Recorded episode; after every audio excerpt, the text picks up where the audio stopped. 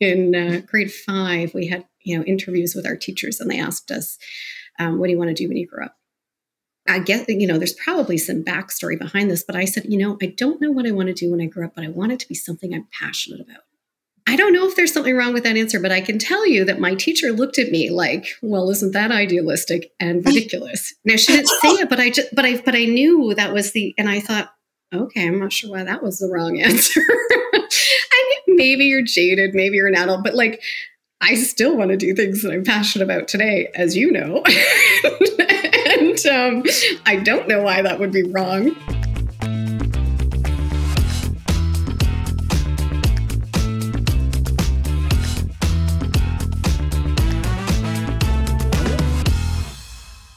Well, hi, you're listening to Audio Life, the podcast that tells your story in your words. I'm your host, the charismatic Gafour Masood, and today I have the pleasure of speaking with Carrie Purcell. Now, Carrie, you're someone who has told your story before and importantly helps others to tell theirs, be it in your successful podcast Metaverse or from your illustrious 17 year career in digital publishing. You've been helping others to share their story, but your own one is also incredibly interesting. Today, you're a multiple founder, a successful entrepreneur, a wife, a daughter, and a brilliant woman. So, we'd like to tell your story a little differently. At Audio Life, we uncover how the world around you influenced the person, Carrie Purcell, and the path they became to the amazing person you are today. So, with that, I would like to begin if you're ready. Let's do it. Okay. So, Carrie, we're going to start a little bit easy before we d- deep dive into, you know, what makes you tick. So that's how we approach things at Audio Life. And so, some light background questions. Let's start right from the top. When were you born, and is there a story behind your name? Okay. Uh, so, I was born 40 years ago. September 19th, 1982. Uh, last year I turned 40. It was a milestone uh, milestone birthday for me.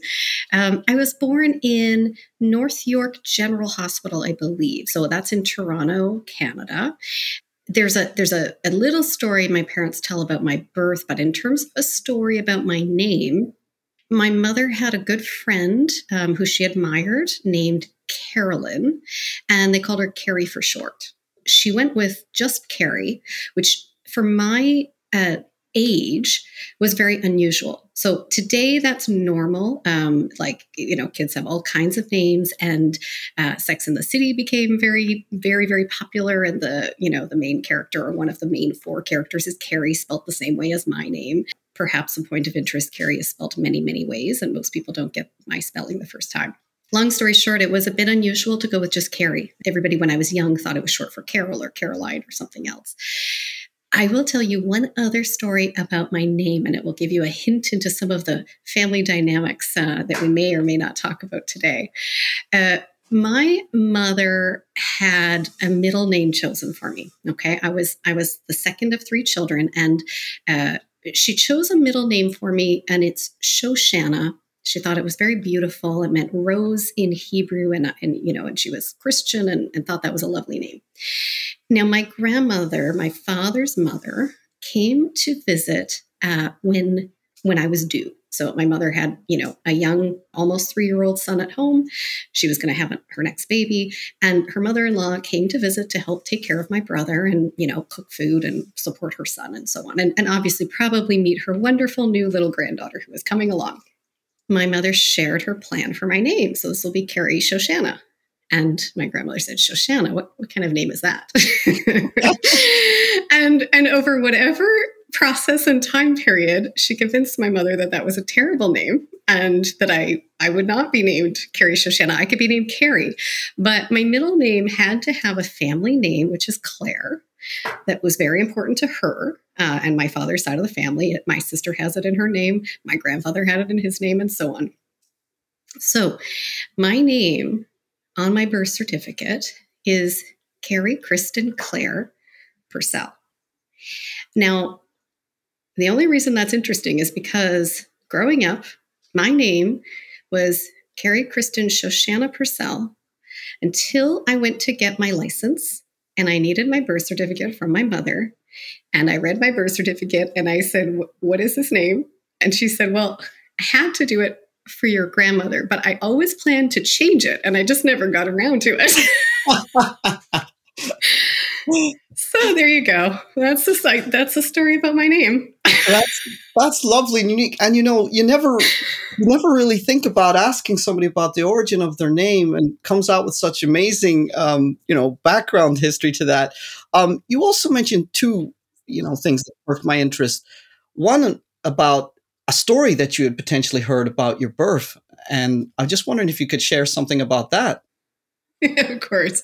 So the story about my birth is that my my parents had this wonderful doctor who they had been, you know, very very happy with um, throughout my mother's pregnancy and as they were preparing for my birth. But uh, as my mother went into labor, apparently he was he was golfing. Uh, so he was out golfing, and they said, "Well, we're rushing to the hospital. You know, you're going to need to meet us there." And he's like, "Well, no, no, I, you're going to have time but I'm golfing and I'll get there. And so, as my father tells the story, as you know, the frantic person trying to control the situation and so on, uh, he and the nurse practically uh, birthed me. And and in his words, you know, the doctor came in just in time to catch me after spending the day on the golf course. So oh, that's my the story. oh wow, wow, that's incredible. Um, you also mentioned something that um, got my attention and that you you said you were one of three. Uh, could you tell a little bit about how many brothers and sisters do you have and what order um, you came? Sure. So I have an older brother. He is roughly three years older than me. And I have a younger sister who is roughly three years younger than me. Um, and again, as my as my father tells the story, we were all born on Sundays, three years apart oh, that, that's incredible. And uh, I'll probably dig into that a little bit later, but I am very curious to learn more about your family and your relationship with them. You strike me as somebody that has a lot of pastimes. What's your favorite pastime? I love I love the premise to that question because it's like, well, does does that mean I have a lot of time available, or does that mean I fill it with a lot of things? we both know I fill it with a lot of things. so, uh, so, so I guess that just that just brings to that like the question of balance between Mm-hmm. Um, when you say what are your favorite pastimes, it may not be what I spend most of my time on you know, things that I love to do. I love to travel. Um, I mean, a lot of people will say that, but I'm, you know, I'm really, every time that I travel, I'm inspired by different, different uh, surroundings, different people, different foods, different cultures. When I travel, when my husband and I travel, he's typically my travel partner.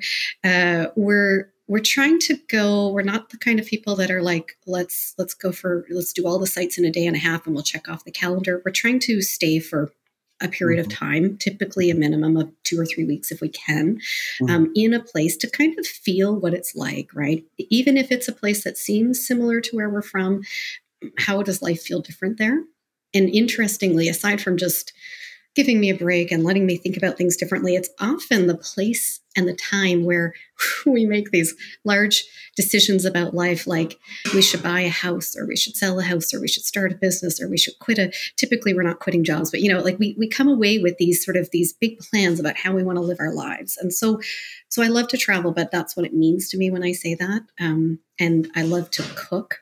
My mother was a very is a very good cook and her mother was a, actually a great cook. She and she taught gourmet uh, cooking lessons in their community. Mm.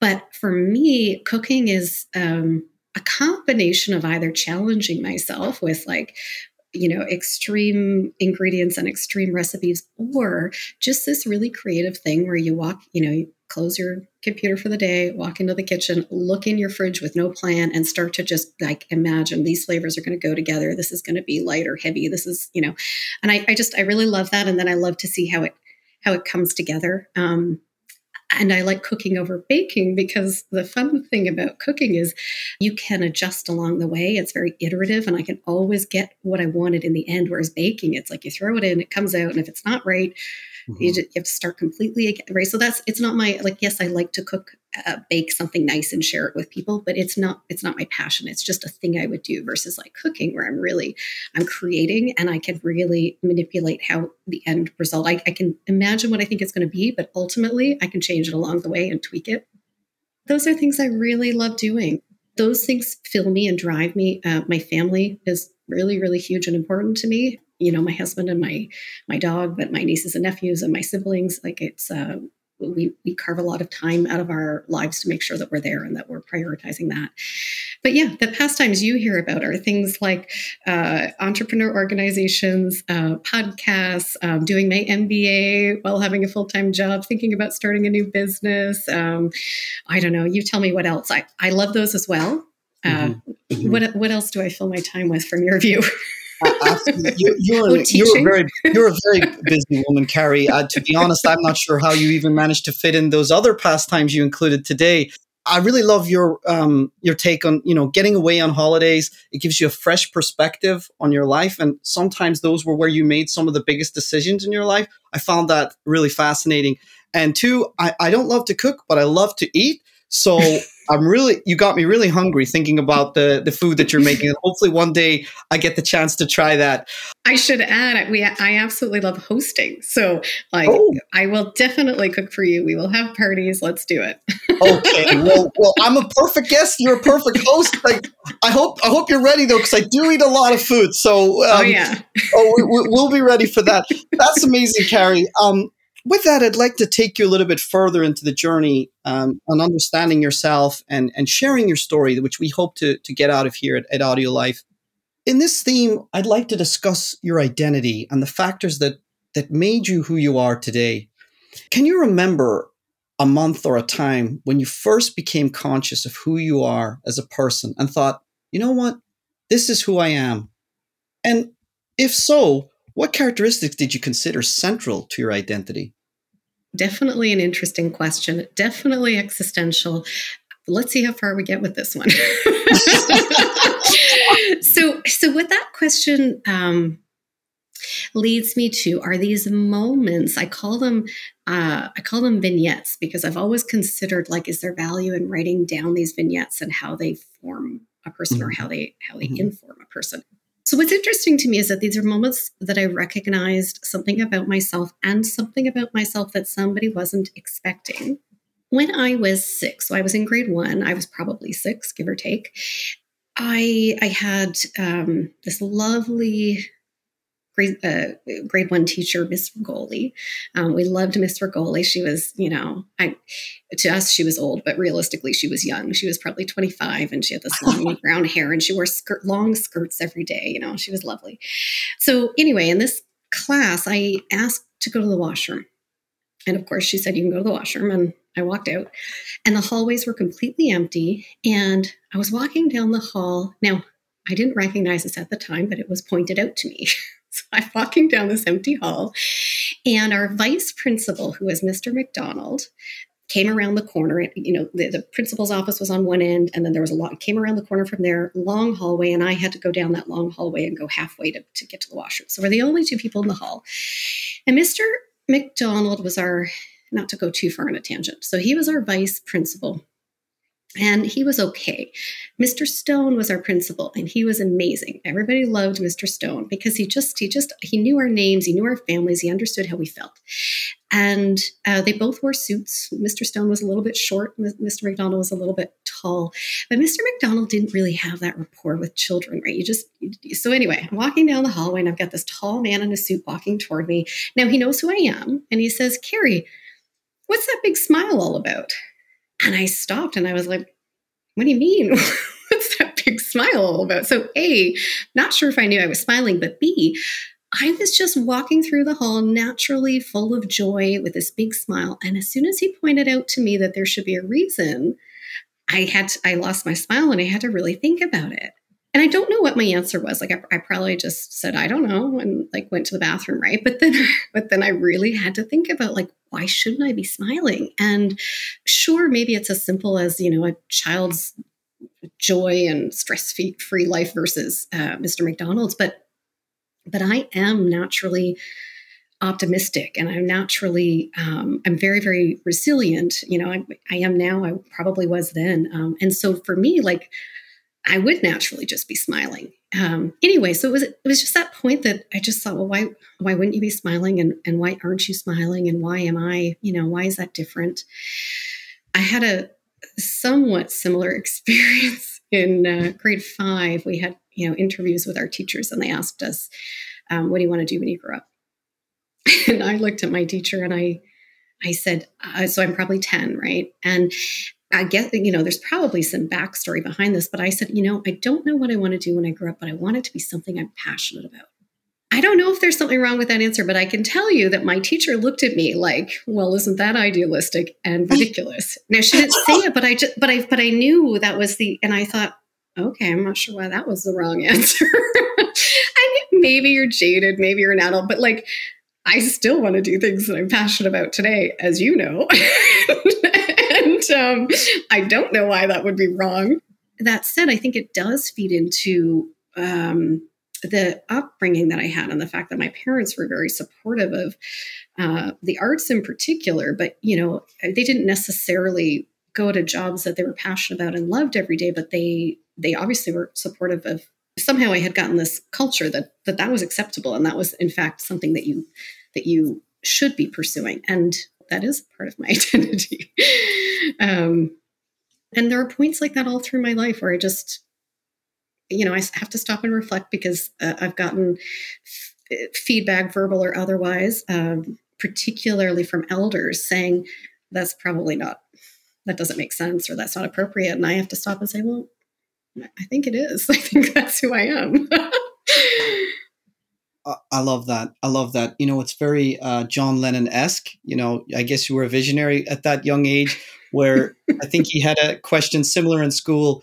Um, what did what do you want to be when you grow up? And he said, I want to be happy. And they said, No, that's not it. the right answer. You need to give a role. You need to give a job title. So I, re- I really love how you looked at it already with that kind of perspective at, at that young age you rolled into quite a few of the questions that I was hoping to to probe from that period. You, you shared a lot, so perhaps I could reframe one of them. And um, was there any stories that your family told you, particularly when you were a child or a teenager, that they found perhaps amusing or interesting? Mm-hmm.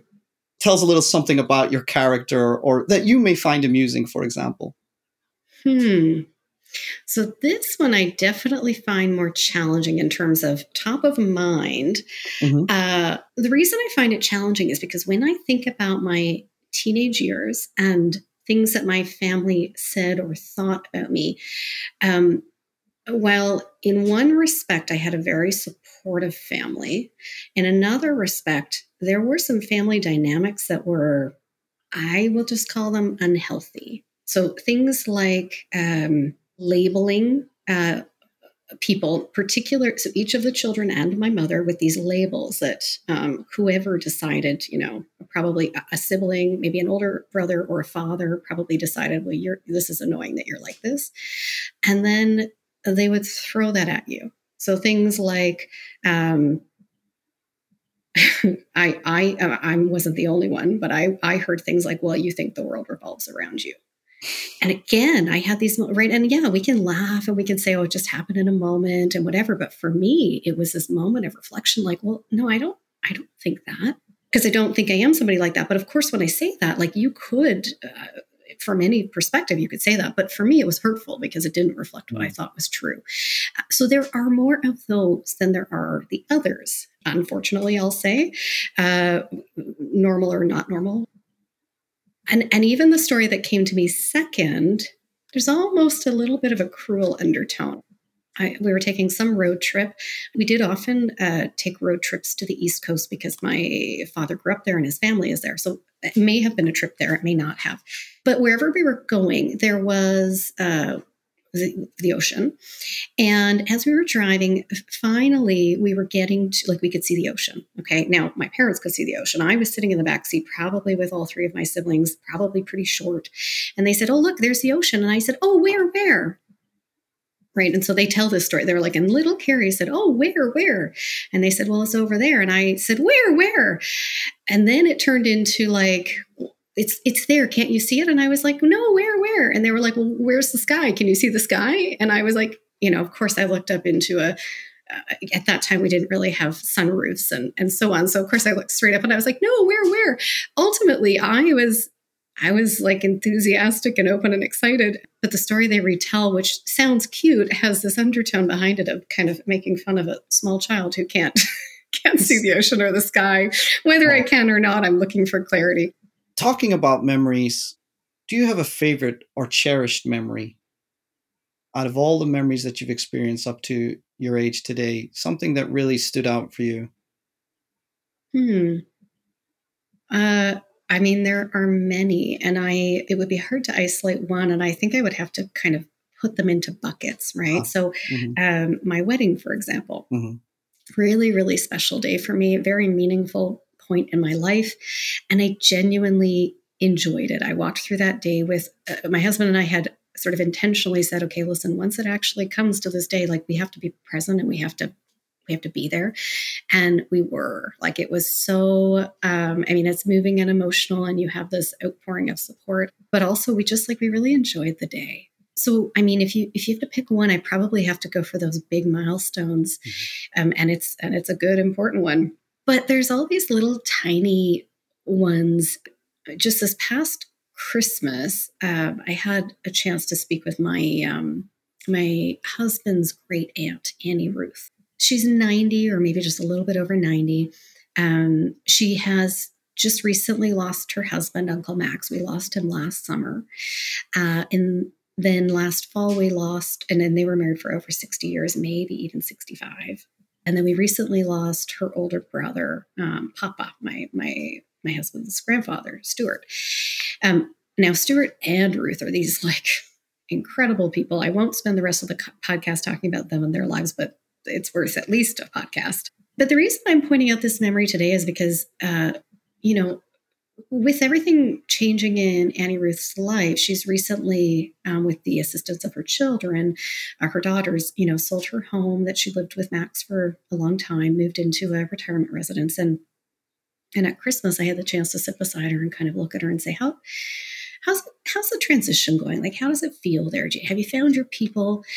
Um, and I, you know, Ruth is so um, open and honest and supportive and loving and real. And she has all of her all of her senses about her which often at that age you, you may not.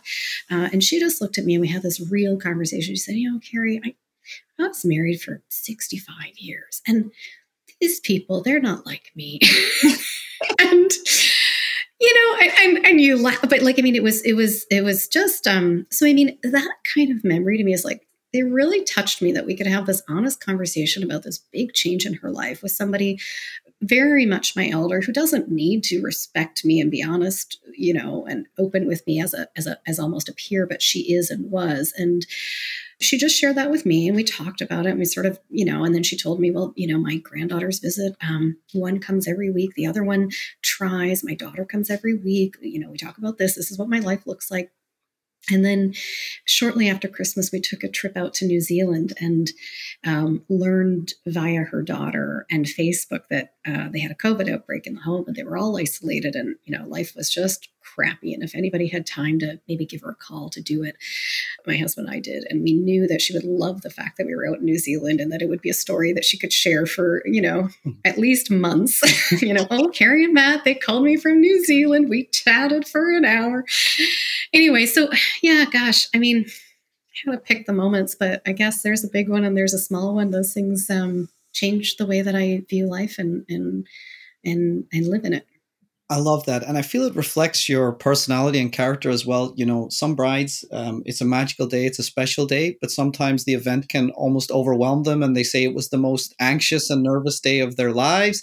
So I just love how you said, you know, yeah, your, yourself and your husband, you know, be present, enjoy every minute of it. And I just love that. It becomes this really cherished memory that both was monumental in your life, but also something that you really enjoyed.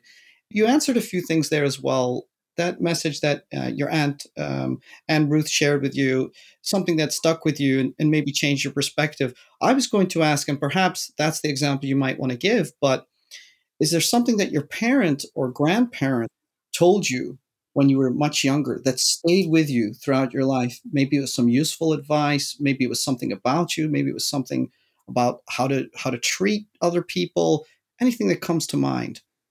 Sure. Um, so I I have these interesting dynamics uh, when I think about so grandparents and parents. When I think about my grandparents, my paternal grandfather passed when my father was young, so I never got to meet him.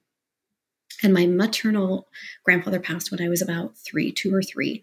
I have a few vague memories of him, but obviously he wasn't present in my life. So I had I had these two grandmothers. One on my mother's side, who was a very uh, now I laugh and hesitate because of who I'm speaking with. Uh, so she it, was uh, British from a North American grandparent culture, very closed off. She was very rule oriented. She didn't you would get the impression she didn't particularly like children. I don't know if that's true, but that's how you felt as a child. She had a very dry wit. Um, so with her with her rural orientation, she would say things like, um, you know, you don't wear a hat to the table, right? That would not be proper etiquette, and we have proper etiquette. But um, but occasionally we would have friends or boyfriends who would come over and they think they can wear their their baseball cap to the dinner table. And my grandmother's way of handling it would say, "Is your head cold?" and everybody around the table would laugh, knowing that she's saying, "Take your fucking baseball cap off," but she would never say that.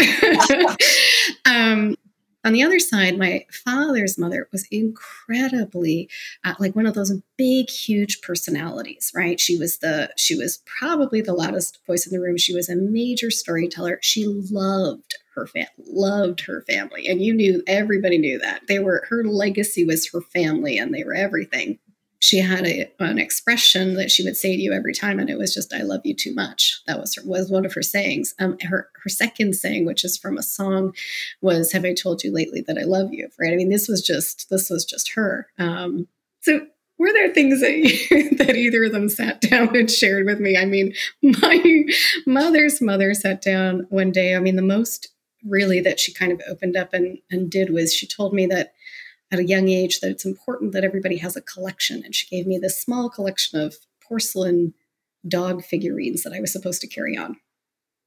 And the reason I remember it is because I never understood why it was important. I, still, I still, I still don't know. And it's one of those like I really wish I could ask her, but I, but I didn't. Um, now, uh, you know, and then and then my on my grandmother's side, I think you know anything that you ever my other grandmother anything you ever got from her was just like you're perfect, you're amazing, you're beautiful, you're we love you. Like you know, it was just that. So instinctually, I I can tell you that I was raised mostly from my father, but probably a joint effort from my parents to believe that I could do anything. I, I, do that little laugh for those people that are like, well, that's a stupid. What that actually means practically that we didn't have that answer, but it was like, you can do anything, you can try anything, you can be anything. Now, there's a whole lot of other stuff, right? Um, and maybe we'll get into that in our conversation that that might that might almost counter that or might build rules around it or whatever but ultimately i genuinely just sort of thought well, i can i can do anything and we were very much encouraged to go to university but we weren't told you have to be a doctor it was like you can do anything you want you just have to have a degree and to be fair my brother and sister actually chose college not university um, so yeah i i think maybe that's the answer for today is is that's what I grew up with. oh, that's amazing. I love that. I love that. And now for a word from our sponsors. Ready to share your stories and life philosophy? Or capture those of a parent or grandparent? Or maybe a corporate package is right for you to build connection across your workforce and add value to your clients. Visit audiolife.io today to learn more. Our listeners will get 10% off using discount code GIFT10 and order number AudioLife Podcast. AudioLife where memories find their voice. I've known you for quite a while, and I think I've got to know you quite well. But if you were to maybe present yourself in some ways, what do you wish people knew about you that maybe they don't get from you know first impressions or from working mm. or hmm. being your friend? Like, what what do you wish they they truly knew about you? Well, I, you know, a lot of the things that I do in work and relationships um, do ultimately align with my core values, right? So I I I do believe in transparency, and generally I believe that I'm quite transparent, mm. um, meaning that there shouldn't really be big surprises for people in my life. What I'll say to answer your question is what is is not necessarily what do I wish people knew, but um, maybe some things they just don't see that are part of my daily life. Mm. Um, and a big, huge part of that is being female. um, now, being female, having made decisions that not all females make, and living a life that not all females want or or attain. Mm. I do experience things in the workplace, for example, that um, I do believe are unique to being a female. I have, in my early career, experienced pay equity issues where uh, male counterparts were paid more. Um, I experienced situations where uh, a colleague who actually reported to, I think he reported to me at that time. He did ultimately, but he may have reported to me at that time. Um, his wife uh, was pregnant and they were going to have their first baby. And my boss decided to give him a raise. And it's like there's this traditional thing, uh, which in North American workplace culture, particularly around equity, diversity, and inclusion, is not okay. But there was a kind of a traditional baby bonus um, that men would have gotten when their when their wife, you know, got pregnant, and it was this idea that your expenses were going to go up, and so the, the workplace is going to help compensate you for that. Um, but now we're in a workplace with a female counterpart I'm, I'm sure if I were going to go have a baby, I wasn't going to go get a baby bonus. I was going to be off for a while and they were going to be pissed about it. but, um, but also I'm looking at like my career trajectory and trying really hard to go on the path that I'm trying to go on. And I feel that I'm being un, un, unfairly uh, treated. And, and, ultimately, I still believe that that's unfair treatment, right? I don't agree with that kind of um, decision making. As I moved further into my career, things that would happen are things like, um, typically, the vast majority of the time, this only happens with males. Um, males will talk over me, right? And I have to sit there and I'm like, okay, is it? Do I just have a soft voice? Are they like? Was now now? Quick aside, I grew up in a family um, on my dad's side, not my mom's, where it was okay to talk over. Um, so I, I even have that instinct sometimes where it was like you'd be talking, and somehow in our family, it was normal to have two or three conversations going on. It wasn't, my grandmother would have, on my mom's side, would have thought it was rude, but on my dad's side, it's not rude. You're just, yeah, yeah, I'm listening. I'm just telling them, no, I'm listening, but I'm just going to tell them this, right? And literally, that was okay. but when you go into a workplace, and whether it's your, your peer, your junior, or your senior, and you're saying something and they're talking over top of you, there's a few dynamics that are kind of a big deal, right? So I'm literally uh, not being able to speak. I'm literally not being heard. But as a female growing up in a professional world, you're also aware of the fact that certain behaviors, um, we saw this like when Hillary Clinton was running for president, right? So people would describe her behaviors. They may have been kind of male and alpha, but coming out of a smaller female, it was it wasn't received well. People didn't didn't feel good about it. They didn't like it. So there's this idea that if you know if a, if a guy is tough and and uh, you know particularly dominant at work, he's strong. But if a woman is, she's bitchy or whatever else you want to describe it. And as a female in business, you you kind of you do grow up with that. Now I'm not I'm not naturally I'm very I'm naturally very collaborative. I'm naturally full of joy and optimism and resilience, right? Um, so I'm not particularly filling that alpha role, but but I have to be aware in a workplace that if somebody cuts me off and I say, fuck you, I wasn't done, they're going to say, wow, she was a bitch. When really, like, um, you know, and I don't, I swear when it makes sense. So I'm not, I'm not somebody who swears a ton. I have already sworn a lot on this. Uh, maybe I should stop. But, um, but, uh, but yeah, I mean, it's, it's like there's a lot there. So I, I have to do a number of things, right? I have to, I have to be aware of the situation. I have to pause. I have to take a breath. I have to decide which tactic I'm going to take. So often it's a polite, like I'm going to raise my hand and then I'm going to politely say something like, oh, I wasn't finished. Um, now, in the world of virtual work, as opposed to actually sitting across maybe a board table with somebody, you say things like, is my mic working? it's a very nice out if somebody, you know, somebody's getting caught cutting you off um, and so on. So, yeah do do do you wish people knew this about you i don't i guess i guess i wish people knew that that's the world that i that I inhabit um, that they probably don't see. You know, everything else, like again, if, if I'm transparent to the point where um, I'm not going to hide it, but between uh, diplomacy and privacy, I may not proactively share something like that.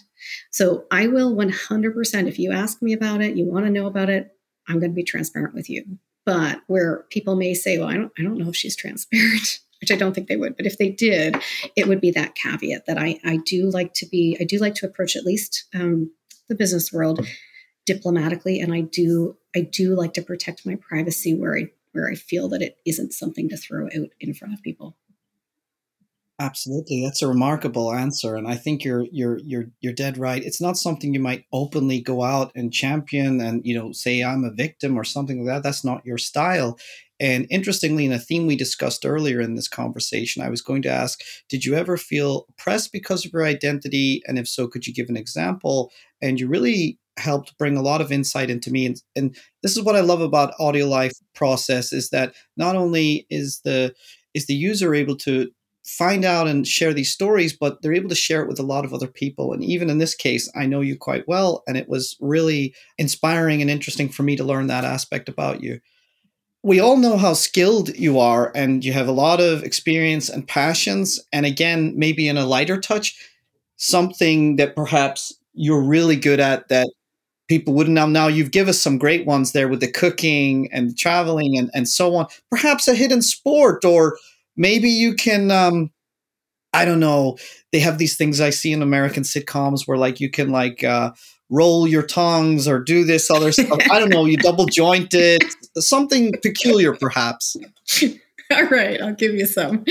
I i do have sort of a double jointed thumb where oh. i can i can bend it behind. Okay. so i i guess people that's a you know i can roll my tongue the way that so I, some people can some can't i can. Uh, I also have a phenomenon where now medically I have no idea where this comes from or if it's a problem, but I can shake my eyeballs. I'm not sure if you've ever seen. Yeah, now I think it's creepy. I have never, I've never had it video recorded because um, I did a lot when I was younger, and we didn't have like we just didn't have cell phones with cameras on them. But in my in my life, I have discovered that I have a cousin. These are both on my mother's side. I actually have two cousins. So my uh, my uncle, a, a, younger cousin who's a male, and an older cousin who's a male. Uh, they both also have that ability, skill, if you will. Um, th- that may be the only people. I'm not sure if I've met others who have done it and or who can do it. And we have, uh, you know, asked my family doctor as a child and he said i don't know what it is but it's probably not good so just don't do it. Um, those are my um, those are my odd things off the top of my head. Okay so, so will we get a, an Audio Life video exclusive of the vibrating eye or or perhaps perhaps to leave it off on the doctor's recommendation? I mean i won't do it on this call but yes we may we may do that. And, and it can be sort of a it'll get on the website if uh, you know maybe maybe a doctor in the world will tell me what it actually is. That that would be great. Maybe we can put it up to yeah. our viewers as well. Perhaps some of them have a similar uh, have a similar condition um, or, i bet you they do. or ability. Very cool. Very freaky but very cool carrie. So th- thank you for sharing that. Um, you're always looking to do things you know. Is there something that you haven't done yet? Are you ambitious about something? I know you've always got big plans and even when you achieve those yeah. you're looking for the next thing and I think that's why we hit it off. But perhaps I could ask if you've missed any opportunities that you really would have liked to have done.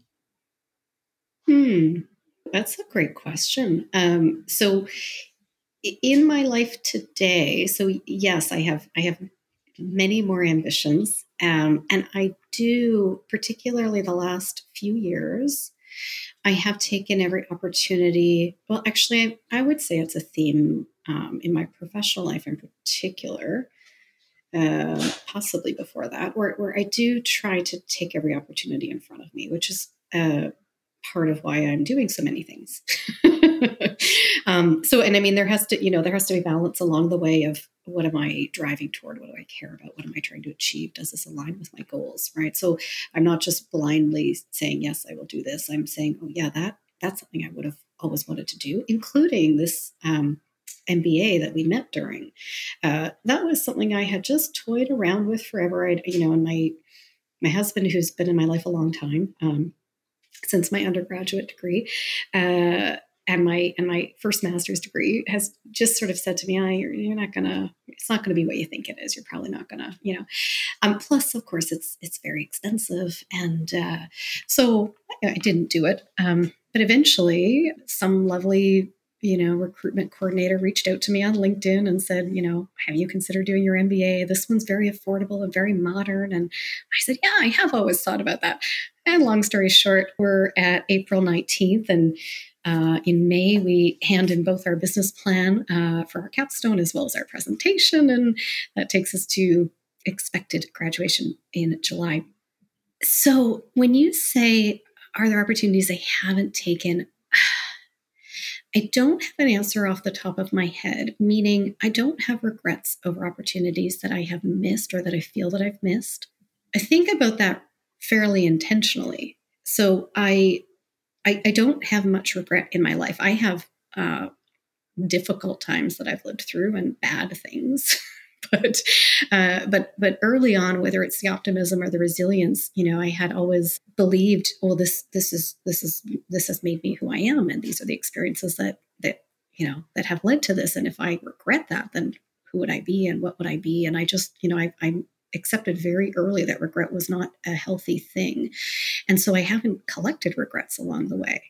Um, I think in a different mindset, you it would be easy to. Uh, and again, there have been bad times there have been things that if I were if I were orchestrating, I would choose not to have those ones.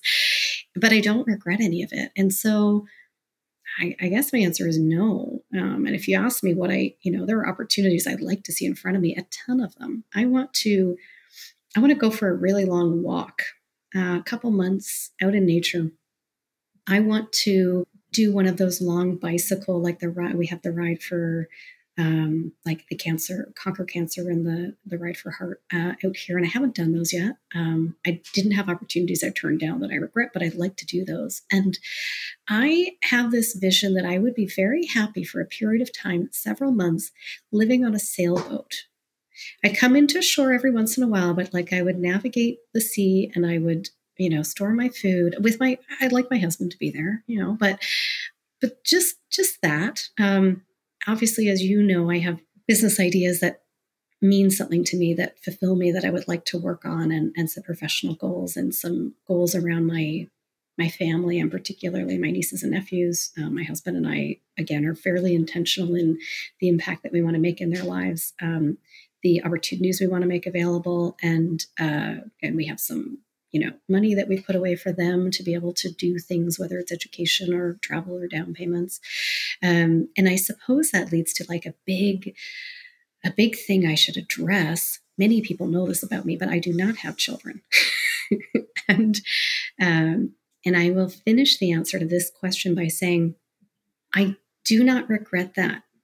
But very periodically and throughout the time that I've been with my husband, we revisit it and say, is this something we will regret? And I I hope not, right? I don't know. I'm I have a busy, full, happy life and uh and I don't have children in it. And I, I you know, we probably have options we could explore if we wanted to. And um yeah, I I hope that I don't reach a point where I look back and say, oh, that was, you know, there were these big important things you didn't do, and that might be one of them. Wow. A really tremendous answer. Um, I think you can only answer that question currently in, in the present moment. And it sounds like you're living your best life. It sounds like you're truly blessed. You mentioned some qualities there. And although I didn't ask you that question about qualities you'd be especially proud of, your resiliency and your optimism and has allowed you to take on those opportunities and do everything you want to do and you still feel very fulfilled. And you know only you could answer that question in 30 years time with respect to, to your to your children but it sounds to me like you're living your best life right now and uh, so thank you thank you for sharing that. I'd like to now you know finalize with our final theme to bring you into time. What is time and uh, connecting that with your history and your family. So, I don't know about you, but time can sometimes go very, very quickly or it can go painfully slow. And I'm just wondering, was there ever a period in your life where time seemed to absolutely drag or when it seemed to speed up? sure. Uh, it speeds up during the really good times. Um, a wedding, a wedding day, a vacation. It just fly. The end of the summer. To me, the summer was always two segments: July and August. July was uh, totally relaxing and amazing. August just went way too fast. It started to get cold at night. You knew September was coming. You knew you were going back to school. Um, so yeah, during the bad times, it takes forever. It's uh, it's like I've got this grind to maybe do a whole bunch of schoolwork and get ready for exams, and this two weeks feels like forever. And during the good times, it can't you can't slow it down uh, enough. well, well, that's interesting. You mentioned school there, and I'm just curious what what was a typical day like for Carrie Purcell in your teenage years, whether that was in school, whether it was a part time job, hanging out with your friends. Can you give us a snapshot of what it was like to be a crazy, chaotic teenager growing up in, in Toronto? Sure. All right. I, so uh, I did. I was born in Toronto. I live in Toronto now, but I grew up in Mississauga. Uh-huh. Um, so just a just a very large. Uh, it's a suburb, but a large city. Uh, I think it's technically in the GTA now, the Greater Toronto area. Oh. So it may or may not be. When I was growing up, it was right beside the GTA, which expanded after that. Uh, so I do love that question because in my mind, I get these two very vivid images of myself. I get um, I get Carrie the rebel, and then I get Carrie the very conscientious academic. Uh, I had phases of both. I don't know if both of those Carries are in me today. I don't think so, but um, but at one point in my teenage years, you had Carrie the Rebel. I knew school was important, but I prioritized my friends and my social uh, opportunities more than school. So, for example, if my friends were going to go do something, or a group of people that maybe were just outside of my social circle, but I thought they were really cool and I was really interested in being involved and I was invited, I, as early as grade seven, because we went to a junior high school. So grade seven in high school, as early as grade seven, I, I skipped my first class. And actually, I think I skipped the whole afternoon to go and hang out with the cool kids who were going to skip school. Right. And I was like, oh, I'm going to prove that I can do this. And I just, I totally want to be in this. Yeah, I want, I want this adventure. Um, now we were obviously caught. Uh, like you just, you, you're all, you never get away with that. And, um, and on, at, at an early, you know, that very first one, my father slash parents, but led by my father's thinking, decided to be to nip it in the bud and be very, very harsh about the grounding. So he grounded me for two full months, and grounding to him meant no telephone, which of course at that time was like a wired phone in your house. It wasn't like you could sneak away and make a cell phone call. Like it was like the phone rang and people knew who was on the phone. Uh, and I was not allowed to go out to anything after school. And in addition to that, my school grounded me during lunch for, I don't know, a week or two. So I wasn't allowed to be social. Now, that absolutely killed my, my social life, right? The whole point of this thing was I'm going to hang out with these cool people and do these fun things. And then I wasn't allowed out in the world for a very long time. But into my into my the first half of high school i continued to make those choices. And i was like well they have a different lunch than me and they're going to go do this cool thing. I have a class during their lunch but i want to go do that fun thing which was like hanging out at the mall across the street from our high school or going to the coffee time down the street from our high school just to like chat with people. Uh, i did early on also so so i had that whole portion social life first bit rebellious. Felt that my parents were very, very, particularly my father was very, very strict. Um, most people's groundings would have been like a week or two, and it wouldn't include the telephone. And mine was like two months, no phone, no social life. So rebellious Carrie started to mean that when I did these acts and I got this huge punishment, the only way to continue to be social was to do another act, right? So it's like, well, I'm grounded, but I'm not coming home from school where you can tell me I can't go out. I'm just going to go out. right? I mean, they forced me to do it. Uh, so I had that part, and then there was a there there there were two other aspects. One was that I knew I was going to go to university, and I knew that grades were important, and I knew after grade ten those grades were going to be important. Um, and so in junior high school, I was a probably a straight A student. And in upper high school, I was straight A student. But for a couple years in the middle there, I, you know, I wasn't as devoted to my studies, let's say. And then what else did I do during my time? Pretty much as soon as I was able to, I took a part-time job. Um, we have these, you know, labor laws in Canada that dictate your age and, and so on. Uh, and I was slightly too young to get a job at Tim Hortons, very Canadian. Uh, that's a, that's our coffee shop. That's that's very Canadiana. Um, but I was at the young age that I was, which I'm not sure if it was 13 or 14. I think you had to be 14 or 15 to work, but at 13 or 14, they could give you kind of a fake job. Uh, so they let me have the job as a, um, a, a, this was a newly formed job. I was a bus person.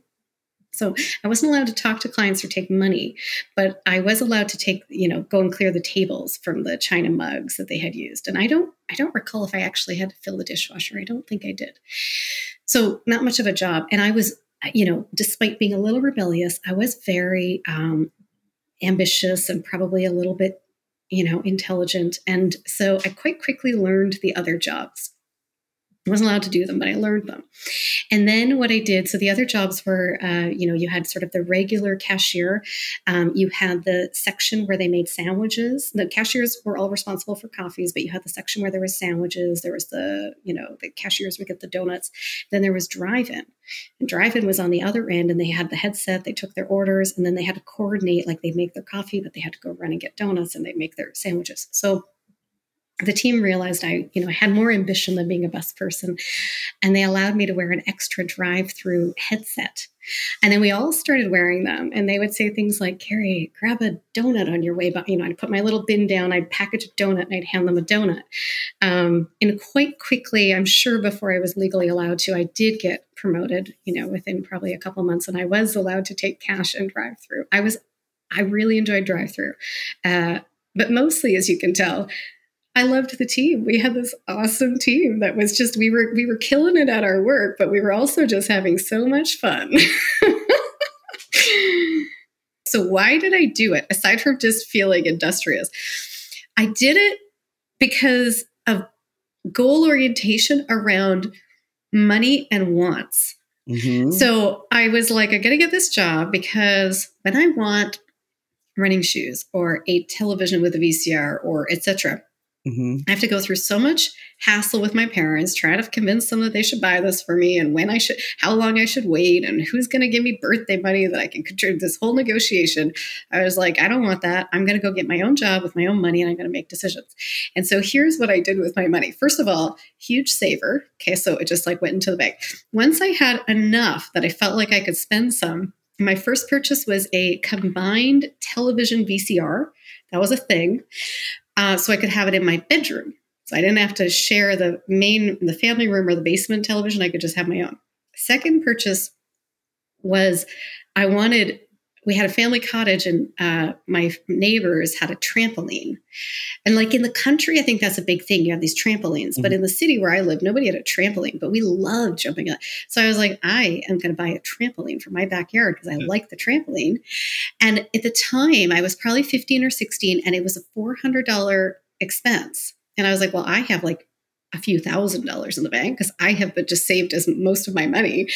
and so as I'm saving, and my father, the good side of my father, my father is like, "Are you really like I've been talking about this, right?" I'm like, "Well, I'm going to get a trampoline. I'm just going to save a little bit more money, and then I'm going to go buy it." Mm-hmm. My dad was like, "Are you really going to spend that much money on a trampoline?" And I was like, "Yeah." And then he went and bought it for me, like as sort of like a proud reward. And he was like, "You don't have to. I'll buy it for you." Oh, the third third car also for my own freedom i was like i don't want to first i don't want you to have to drive me around. Second like i wanted this independence. I was like second you don't like it's a fight every time i have to borrow the car which by the way was not for my brother. So that'll be a story for another day the dynamic between male female older younger. Mm-hmm. And I was like, well, fuck it. I am going to get a job, save money, and buy my own fucking car. and I did. it was, the, it was, it was a, my brother didn't buy his own car. My sister, I don't know if she ever did, but, but yeah, I have my, I've had several cars because I so yeah, that's who I was. I was like, why am I getting a job? Because I want independence and I want things and I want buffer of savings. I love that. I love that. I love that. And then there were, you know, like rebellious Carrie came in a little bit. Sometimes we had boys visit us uh, at work. Uh, sometimes I will be honest and tell you, I liked to, um, you know, get involved in partying a little bit. And on occasion, I would go out late. We maybe have some drinks. And on very rare occasions, I would call in sick to work because I just like, I could not get up and go to work. So I still had a little bit of that. Yeah. Wow. Wow. I love, love that about you. Academic golden student. I could pick all that up from you, Carrie, but I, I, I thought there was a rebellious streak in you there somewhere. And that's wonderful, Carrie. We're, we're almost coming to the end of this uh, discussion. However, I'd love to open it up to you. Is there something um, particularly about your history, your connection with your family, something about yourself, something about your story that you feel that we may have missed in this call that you would you would yeah. love to share? My immediate answer is yes. We have missed a big part of my story, and it is revolving around my father and his dynamic in our family and also in my upbringing.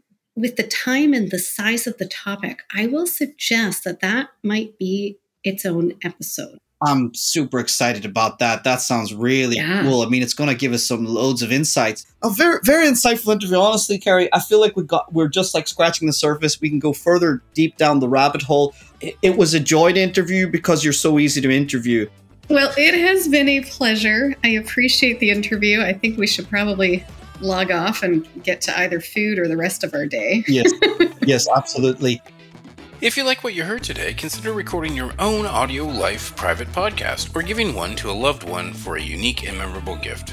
Today, Audio Life listeners will receive 10% off using discount code GIFT10 and order number Audio Life Podcast. Also, remember to rate our show and subscribe so you'll never miss an episode.